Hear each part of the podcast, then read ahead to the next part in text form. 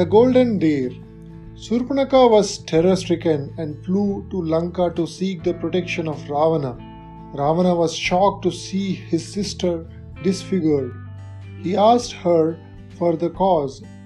Surpanaka narrated how Kara and Dushana and their whole army had been destroyed. Brother, she said, I was all anxious to get the beautiful Sita for you, but your brothers were killed in that attempt. The best way of punishing Rama is to carry away Sita to Lanka. Rama would then die of grief, as he would never know the whereabouts of Sita. Quick as lightning, Ravana thought of a plan that would avenge the insult of his sister has suffered at the same time get the lovely Sita for himself. He set out in his plane Pushpaka First, he went to Maricha and sought his help to abduct Sita. When Maricha heard Rama's name, he trembled. For how could he forget the death of his mother Tataka at Rama's hand? He stared at Ravana in horror.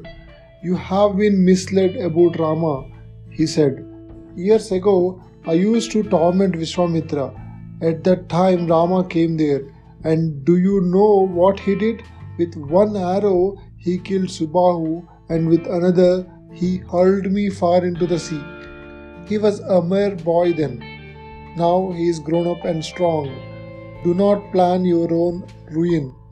And do not, I pray, have any thoughts of Sita. She is chastity personified. Her anger will reduce you to ashes. But Ravana refused to heed Maricha's advice. I have come here to seek your help and not advice, he said. Now, take your choice. Help me in my plan or prepare for death. Maricha knew that his end was near. He thought for the while and then said, I would rather be killed by Rama than by you. So saying, he got ready for a wicked trick. Sita was gathering flowers near her cottage when a golden deer flashed past. Sita was spellbound. Do come and look, she cried, eager that Rama and Lakshmana should see the beautiful deer. They came out looking in all directions. Sita, Sita pointing to the animal, cried with delight, Look, I have never seen such a beautiful deer in my life. Can you get it for me? I will make it my pet. It is a wonderful creature, said Rama. Lakshmana, we must catch it, as Sita is so delighted with it and wants it. Lakshmana grew suspicious. He said, This is not an animal. It seems like demons are playing tricks on us. But Rama said, If this deer is a real animal, I shall get it for Sita. But if it is a demon, I shall kill him. Have no fear, but look after Sita. Take care, don't leave her, whatever happens. With these words, Rama started out in pursuit of the golden deer. The golden deer was none other than Maricha. It ran swiftly into the deep forest and Rama followed it. At last, when Rama found it not possible to catch it alive, he killed it with a sharp arrow. As Rama's arrow pierced his heart, Maricha knew he was going to die. He cried aloud, Ah, Sita! Ah, Lakshmana! Help! Help! in a voice resembling Rama's, and fell down dead. Sita was thunderstruck. It was her husband's voice. She said to Lakshmana, Do you not hear your brother's voice?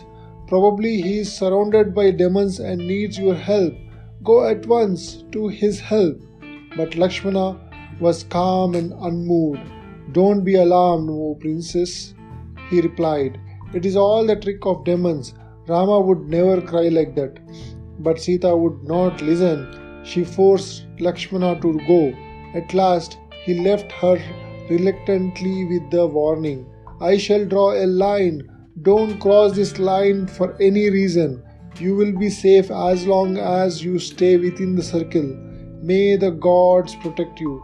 And with the tip of his arrow, Lakshmana drew a line around the hut and went inside to the forest in search of Rama.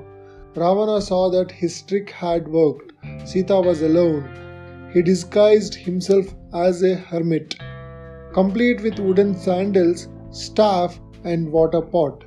Clothed in ochre garment, he approached the hermitage, chanting the Vedas.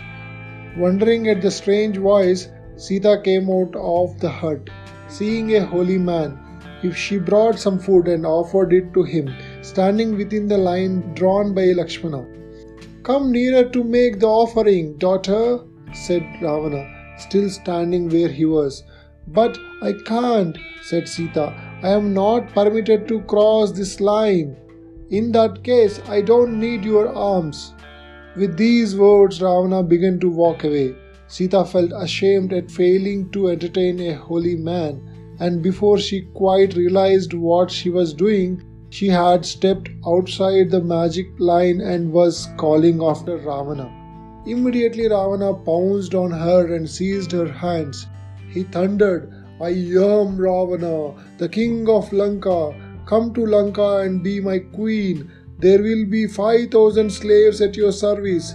Leave this beggar Rama and follow me. Saying so, he dragged her to his chariot, which flew off into the sky.